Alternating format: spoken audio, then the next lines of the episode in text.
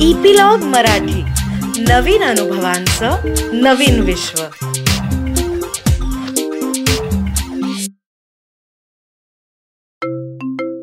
नमस्कार मंडळी मी रीमा सदाशिव अमरापूरकर तुमचं मनाचा पॉडकास्ट या आपल्या नव्या कोऱ्या पॉडकास्टमध्ये खूप खूप स्वागत करते. काय आहे ना आपलं जे मन असतं ना ते आपल्याला सतत चालना देत असतं. कधी कधी सकारात्मक प्रेरणेमधून तर कधी कधी नकारात्मक प्रेरणेमधून. पण हे मन आपला खरा बॉस असतं एवढं मात्र नक्की. तर हे मन म्हणजे नेमकं काय आणि ते कशा पद्धतीने काम करतं? आपण त्याच्यावर कंट्रोल ठेवू शकतो का? या सगळ्या गोष्टी समजून घेण्यासाठी आपल्याला डॉक्टर आनंद नाडकर्णी मार्गदर्शन करणार आहेत आपल्या या पॉडकास्टमध्ये तर तुमचं सगळ्यांचं पुन्हा एकदा मनाचा पॉडकास्टमध्ये मनापासून स्वागत. तर डॉक्टर आनंद नाडकर्णी मी रीमा अमरापूरकर आणि इपिलॉग मीडिया आम्ही संयुक्त विद्यमानी हा कार्यक्रम तुमच्यासाठी घेऊन आलेलो आहोत. आणि हो हा कार्यक्रम फक्त आणि फक्त इपिलॉग डॉट मीडिया या वेबसाईटवर तुम्हाला ऐकता येणार आहे. तर मंडळी करूयात सुरुवात. तर सगळ्यात आधी मी स्वागत करते डॉक्टर आनंद नाडकर्णी यांचं. आनंद काका वेलकम नमस्कार. आनंद काका आज आपण हा प्रवास सुरू करतो आहोत. हम्म तर आपल्या या सगळ्या सहप्रवाशांकरता काही स्पेशल इन्स्ट्रक्शन म्हणजे फासन युअर सीट बेल्ट असंच म्हणायला पाहिजे. पण हे फासन युअर सीट बेल्ट जे आहेत ते आपल्या कॉन्सन्ट्रेशनचे म्हणजे एकाग्रतेचे. आपण जे ऐकतो आहोत हा तर ते आपल्या स्वतःसाठी आहे हे लक्षात घेऊन आपण लक्ष केंद्रित करूया. आणि जसं विमानातच सांगतात की in case the oxygen pressure falls you know first start breathing yourself properly तर हा आपल्या सगळ्यांच्यासाठी जरी आपल्या सगळ्यांचं ऑक्सिजन ऑक्सिजन प्रेशर व्यवस्थित असलं तरी सुद्धा ते स्वतःचं ऑक्सिजन प्रेशर टिकवण्यासाठी म्हणून हा पॉडकास्ट आहे. ही गोष्ट आपण लक्षात ठेवूया.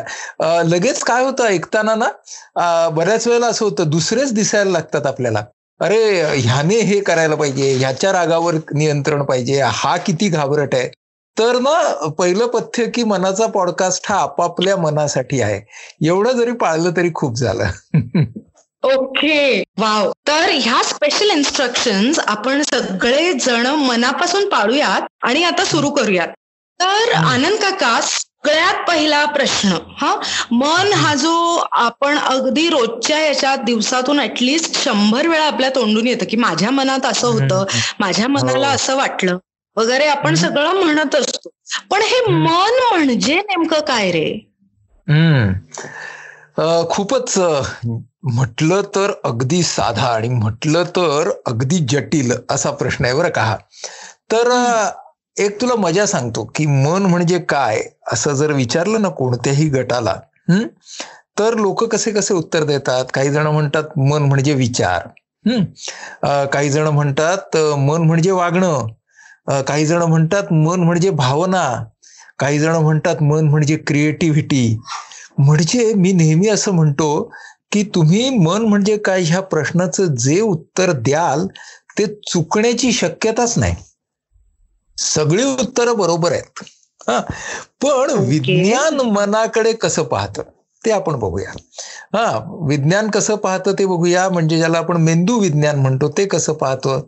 म्हणजे न्यूरो सायन्सेस कसे पाहतात ते पाहू. मग सायकोलॉजी कशी पाहते तेही पाहू. आणि मग जमलं तर अध्यात्म कसं पाहतं ते पण बघू. तर पहिल्यांदा आपण मेंदू विज्ञानापासून सुरुवात करू.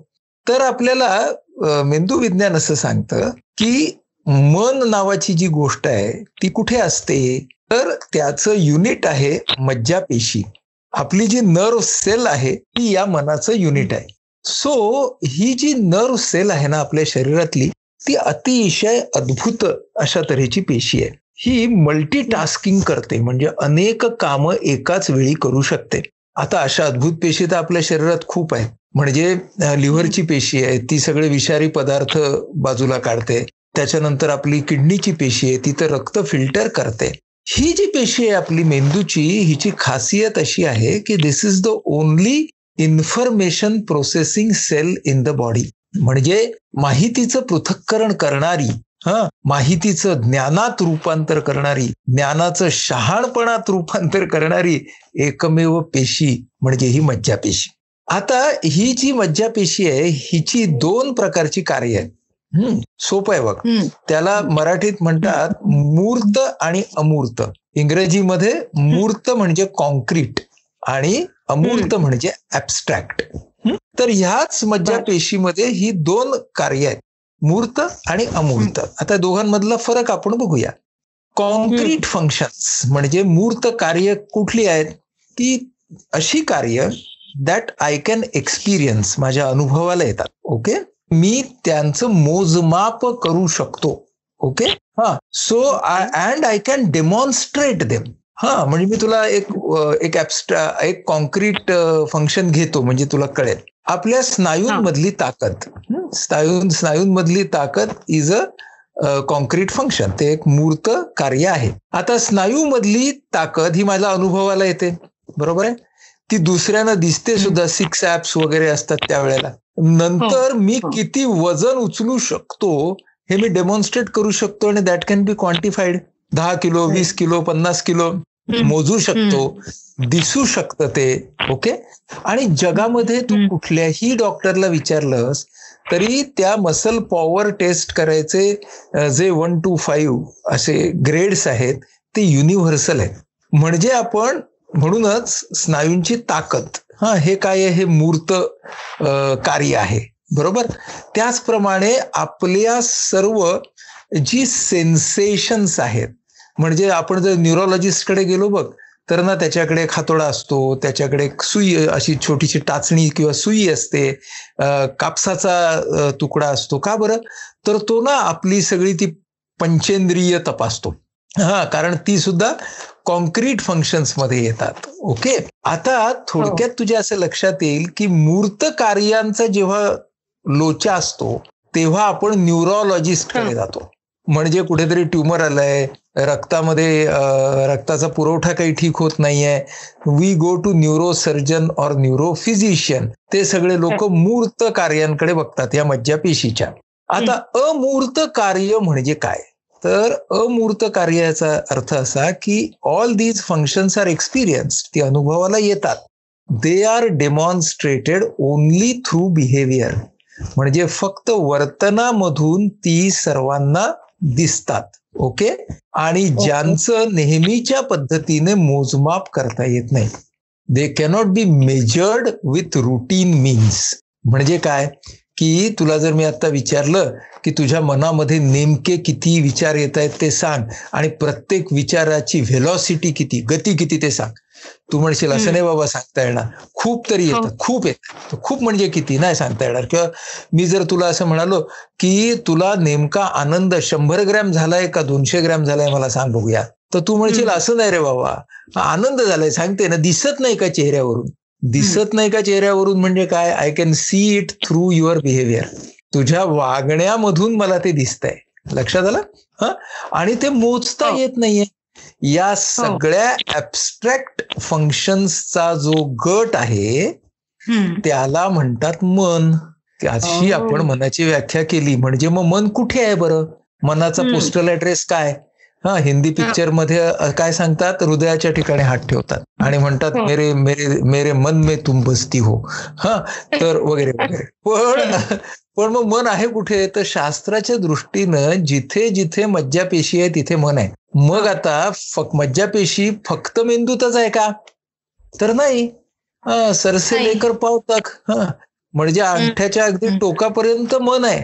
म्हणजेच मन आणि शरीर हे निसर्गाने वेगळं केलंय का?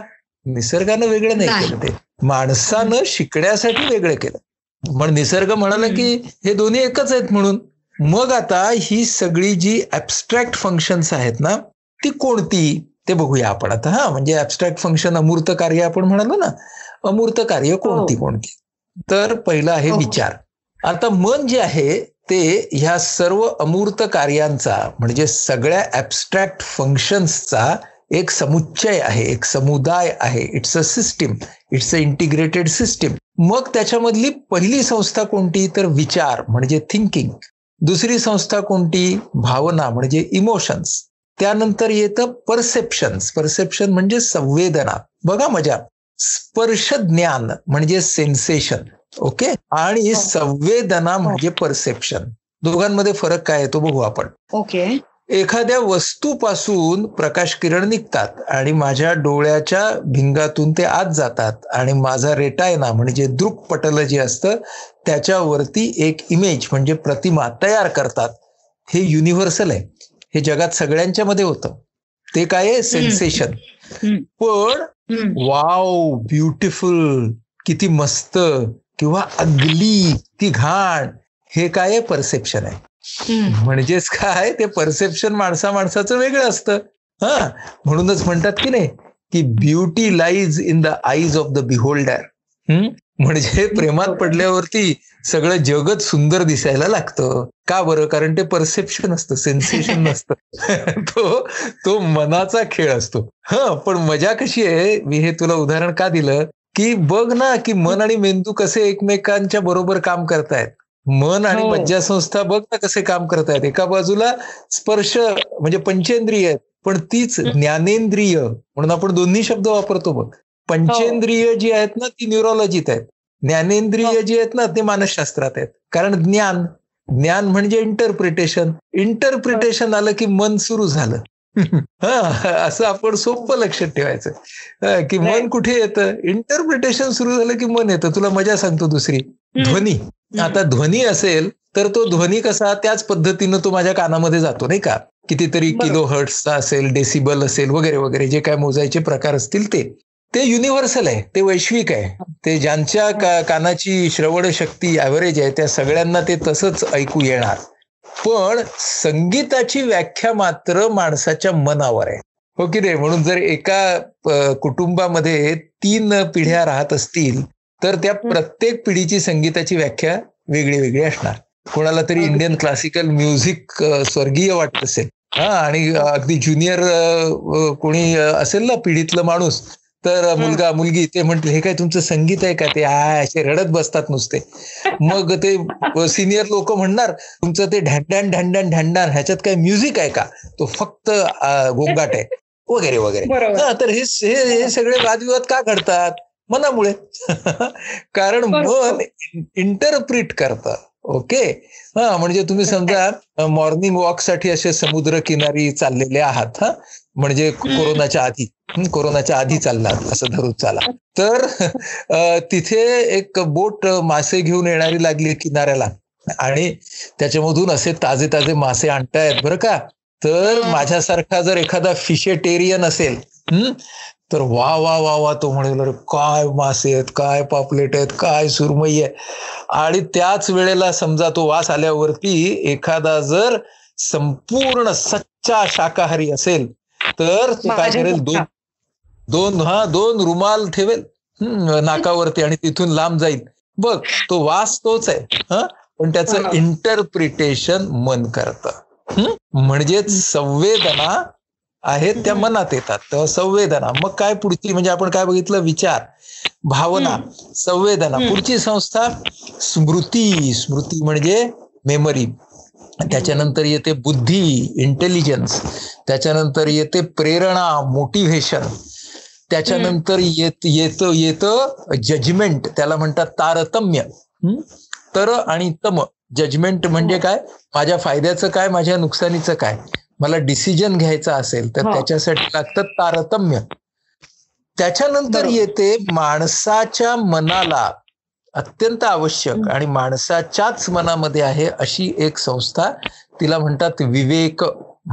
आणि त्याला. इंग्रजीत म्हणतात कॉन्शन्स ज्याचा अर्थ व्हॅल्यूज मूल्य? माणूस हा मूल्यांचा विचार करतो? माणूस ना फक्त फायद्याचा आणि तोट्याचा विचार नाही करत.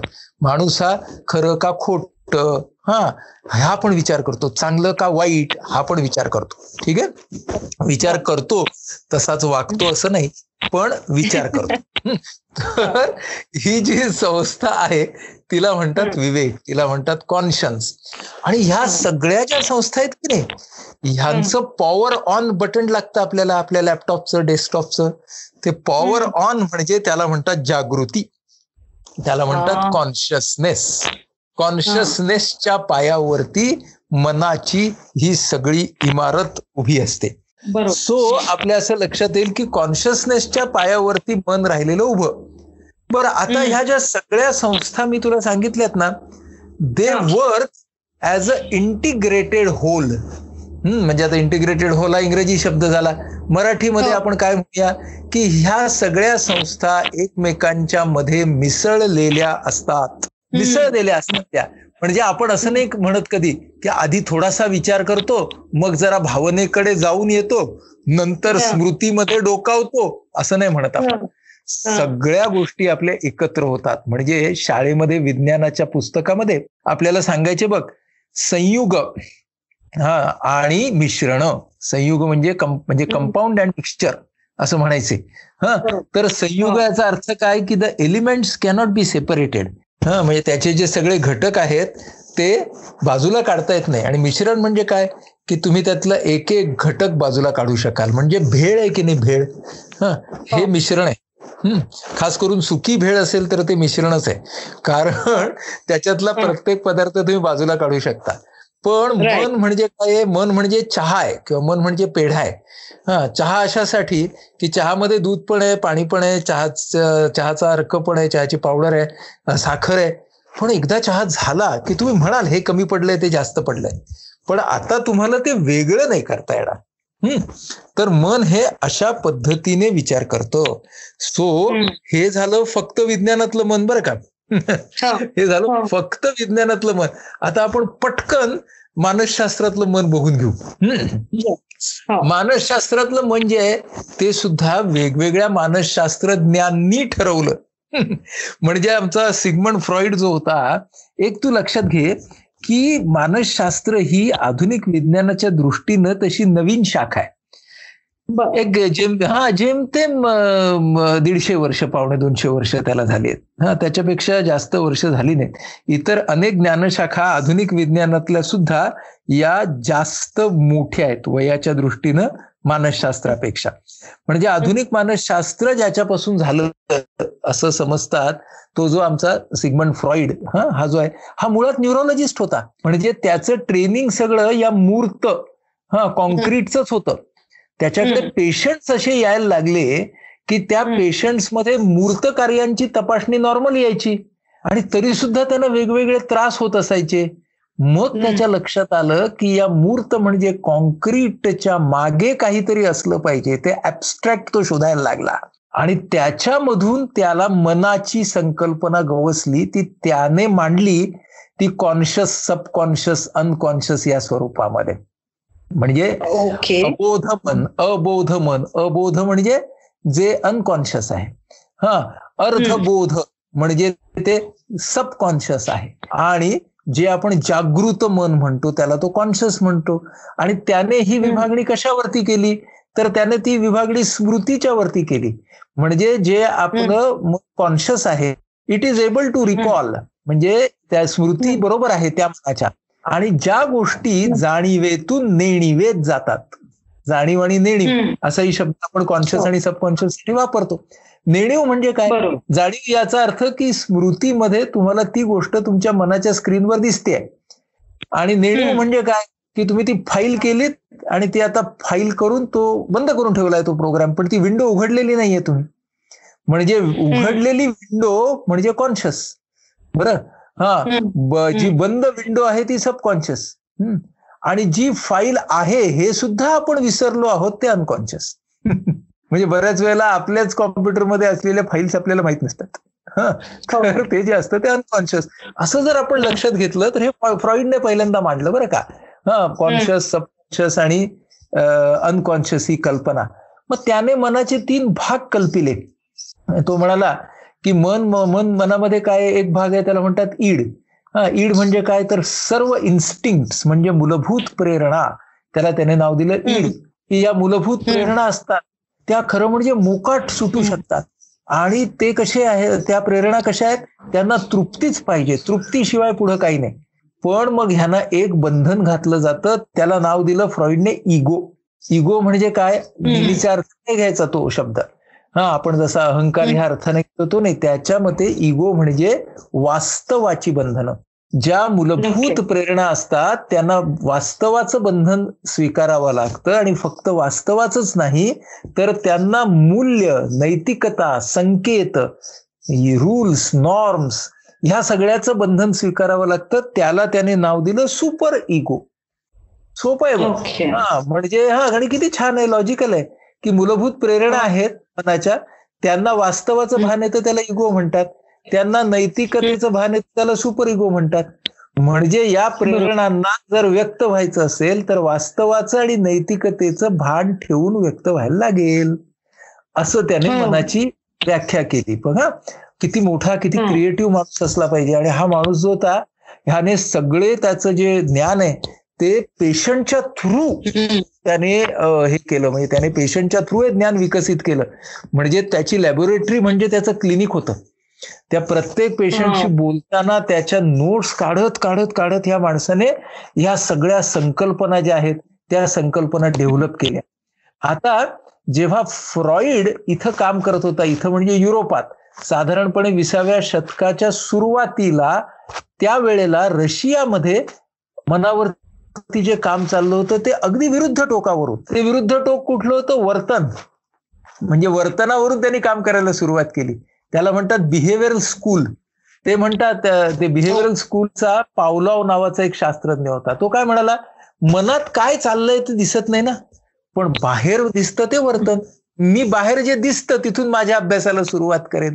अशा प्रकारे ह्या मनाच्या सफरीवरती वेगवेगळ्या शास्त्रज्ञांनी त्यांच्या त्यांच्या पद्धतीने मनाकडे पाहिलेलं आहे. ओके. आणि अध्यात्म आपलं काय सांगतं रे? मन म्हणजे आता ह्या हे जे दोन मार्ग आपण बघितले की एकामध्ये फ्रॉइडचा मार्ग जो विचार भावनांच्याकडून जातो आणि हे जे वर्तनाचं स्कूल म्हणजे बिहेवियरल स्कूल तो जो मार्ग बिहेवियरकडून जातो. या दोघांचं मिलन होऊन कॉग्नेटिव्ह सायकोलॉजी तयार झाली. आणि कॉग्नेटिव्ह सायकोलॉजी मधलं मन हे समजायला सगळ्यात सोपं आहे. सगळ्यात सोपं आहे. आणि म्हणून आपण ना आपल्या पुढच्या सगळ्या गप्पांच्या मध्ये कॉग्नेटिव्ह सायकोलॉजी मधली मनाची व्याख्याच घेऊन जाऊ. ती अशी आहे की मन म्हणजे विचार भावना आणि वर्तन यांचा समभुज त्रिकोण. जेव्हा तुमचे विचार भावना आणि वर्तन हे समभुज समभुजाचा अर्थ काय झाला? इक्विलॅटरल म्हणजे ही बॅलन्स फिगर आहे बॅलन्स फिगर आहे ही. की विचार भावना आणि वर्तन ह्यांच्यामध्ये समतोल आहे. विचार भावना आणि वर्तन यांचा समभुज त्रिकोण म्हणजे सुदृढ मन. अशी एकदम सोपी व्याख्या या कॉग्नेटिव्ह सायकोलॉजीने केली. जिच्या डिटेलमध्ये याच्या तपशिलामध्ये आपण नंतर जाऊ. पण पुढे अध्यात्मानं केलेली जी व्याख्या आहे ती कशी आहे? तर अध्यात्म हे मुळात त्या व्याख्येमधला फरक असा आहे की अध्यात्म हे कॉन्शियसनेस म्हणजे जी जागृती आहे ना तिथून सुरुवात करतं. आणि या जागृतीचे वेगवेगळे पदर असतात असं अध्यात्म मानतं. म्हणजे your consciousness is not only the basic awareness that you have तुमचं जे भान आहे ते जे तुमचं जे भान म्हणजे जागृती जी आहे ती मूलभूत आहेच. पण त्याच्या पलीकडे हे जे भान आहे त्याचं आत्मभान त्याचं मर्यादित आत्मभान त्याचं विशाल विश्वभान असं त्यांनी कॉन्शियसनेस वरती खूप जास्त फोकस केला. आपल्या अध्यात्माने. आणि ते असं म्हणतात की हा कॉन्शियसनेस महत्त्वाचा आहे. आणि त्या कॉन्शियसनेसच्या प्रतलावर त्याच्या पृष्ठभागावर त्याच्या पायावर मनाच्या बाकीच्या संस्था काम करतात. तिथं बरोबर ते सायन्सकडे जातात. ह? आणि आपल्या अध्यात्मामध्ये विचार भावना हे सांगितलेलं आहे. फक्त जे आपला घोटाळा का होतो वाचताना की संस्कृतमध्ये किंवा संत वाङ्मयातल्या मराठीमध्ये शब्द वेगवेगळ्या अर्थाने वापरलेले असतात म्हणून. म्हणजे मन हा शब्द बऱ्याच वेळेला अध्यात्मामध्ये फक्त भावना या अर्थानं वापरलेला आहे. आणि विचार हा शब्द बऱ्याच वेळेला बुद्धी म्हणून वापरलाय. तर तो संदर्भ आपल्याला लागत नाही म्हणून आपल्याला ते कळत नाही. बरोबर? मग बुद्धीचे सुद्धा वेगवेगळे प्रकार केले आहेत. म्हणजे बुद्धी म्हणजे थिंकिंग असं म्हटलंय आणि शुद्ध बुद्धी. शुद्ध बुद्धी म्हणजे काय? नॉन जजमेंटल थिंकिंग मग त्याच्यामध्ये दया बुद्धी क्रोध बुद्धी म्हणजे जजमेंटल थिंकिंग असे त्यांनी जी काही त्यांची एक पद्धत तयार केली ती आपल्याला बऱ्यापैकी जोडता येते. आपल्या आधुनिक विज्ञानामधल्या ज्या मनाच्या संस्था आहेत त्याच्याशी. जसं मी आता तुला उदाहरण दिलं की जी शुद्ध बुद्धी आहे ती कशी आहे? ती नॉन जजमेंटल आहे आणि बाकीच्या बुद्धी जजमेंटल आहेत. तर आपले विनोबा आपल्या विनोबा असं सांगतात फार छान सांगतात. ते म्हणतात की शुद्ध बुद्धी कशी असते? तर म्हणजे नॉन जजमेंटल थिंकिंग कसं असतं? तर ते थर्मामीटर सारखं असतं. थर्मामीटरला स्वतःला ताप आलेला नसतो म्हणून तो इतरांचा ताप मोजू शकतो. असं फार असं फार सुंदर उदाहरण विनोबांनी देऊन ठेवलेलं आहे. तर त्यामुळे अध्यात्मातलं मन हे तसं आहे आणि जे कॉन्शियसनेसशी जोडलं गेलेलं आहे. राईट तर आजचा जो आपला हा मनाच्या पॉडकास्टचा हा पहिला भाग होता त्याच्यात आनंद काकाने आपल्याला सांगितलं की मन म्हणजे नेमकं काय? म्हणजे त्याची आपण वैज्ञानिक व्याख्या समजून घेतली मानसशास्त्रीय व्याख्या समजून घेतली. मग त्याच्यातले ज्या वेगवेगळ्या बिहेव्हिअरल स्कूल आणि त्याच्यातून तयार झालेली कॉग्नेटिव्ह सायकॉलॉजी म्हणजे फ्रॉइडियन स्कूल जी मनातून भावना आणि वर्तणुकीकडे जाते ते आणि बिहेव्हिअरल स्कूल जे वर्तणुकीकडून भावना आणि मन असा पल्ला गाठतं ते आणि मग कॉग्नेटिव्ह सायकॉलॉजी याचं सगळ्याच आपण डेफिनेशन आज ऐकलं आणि सगळ्यात महत्त्वाचा आनंद काका माझ्या मते की जे आपलं अध्यात्म आहे जे भारतीय आपण पिढ्यानपिढ्या ऐकत आलेलो आहोत अध्यात्म त्याच्यातलं डेफिनेशन फार सुंदर पद्धतीने तू सांगितलंस की शेवटी सायन्सच त्याच्यामध्ये आपल्याला सांगितलं गेलेलं आहे. तर आता ह्याच्यानंतर जो आपला पुढचा भाग आहे त्याच्यामध्ये आपण घेणार आहोत की मन आणि मेंदू ह? म्हणजे जे भावना आणि विचार असं आपल्या अध्यात्मात सांगितलेलं आहे तर मन आणि मेंदू याच्यातला नेमका काय फरक आहे आणि या दोघांमधलं नातं कसं आहे? तर ऐकत राहा सगळ्यांनी. मनाचा पॉडकास्ट डॉक्टर आनंद नाडकर्णी आपल्याला याच्यातून आपल्या मनाची सफर घडवणार आहेत. आनंद काय का जाता जाता काय सांगशील? जाता जाता असं सांगेन की मन आणि मेंदू हे दोघेही अभिन्न आहेत हे नेहमी लक्षात ठेवूया. आणि मन आणि मेंदू यांच्यामधली मैत्री जपली तर माणसाचं जीवन जास्त सुसह्य होईल.